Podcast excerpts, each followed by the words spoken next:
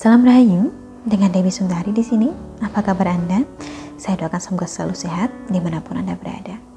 Kali ini, masih seputar kesehatan dan penyembuhan, kita akan membahas tentang cara mudah menjaga kesehatan mental kita agar tidak mudah jatuh depresi. Hidup di zaman sekarang, tekanannya tidak sedikit, sehingga banyak dari kita menjadi mudah stres, dan karena stres, kesehatannya pun terganggu masalah karir, bisnis, asmara, keluarga, semuanya dapat berkontribusi dalam kestabilan mental kita. Jika masalah ini berlangsung dalam periode waktu yang cukup lama, maka bukan tidak mungkin mental seseorang akan terganggu atau bahkan mengubah karakternya secara perlahan menjadi negatif. Inilah yang tidak kita harapkan untuk terjadi dan perlu kita cegah secara dini. Caranya bagaimana? Yang pertama adalah lewat afirmasi. Yang dimaksud dengan afirmasi adalah meyakinkan kembali apa tujuan hidup kita mimpi-mimpi kita, cita-cita dan keinginan kita. Luangkanlah waktu 5 menit saja, dua kali sehari, untuk melakukan afirmasi ini.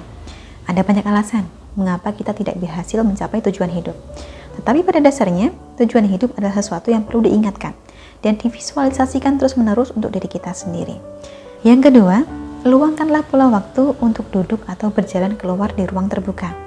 10 menit saja cukup lebih bagus lagi bila tempatnya dikelilingi pepohonan dan udara segar. Hal ini akan membantu mengurangi tingkat stres dan mengisi kembali energi dalam tubuh. Yang ketiga, berolahragalah. Karena adalah tubuh yang menggerakkan segala aktivitas kita. Jika tidak dirawat kesehatan tubuh ini atau menurun kondisinya, maka penyakit akan lebih mudah menyerang. Aktivitas pun terhambat dan mempengaruhi performa kerja kita. Untuk itu, Luangkanlah waktu untuk berolahraga serta makan makanan sehat agar kehidupan kita semakin prima.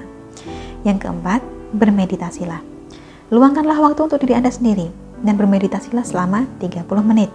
Waktu yang paling disarankan adalah sebelum tidur. Tetapi jika setengah jam ini dirasa terlalu banyak menyita waktu, maka luangkan 2 menit saja pun cukup. Yang kelima, jangan lupa tersenyum. Karena meskipun terdengar klise, namun senyuman dapat mengubah dunia menjadi lebih positif.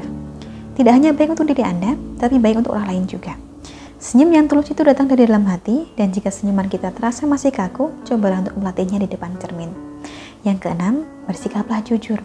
Ketika kita berbohong, secara tidak sadar kita telah merusak stabilitas emosi kita sendiri dan membentuk sebuah pola mental yang sakit.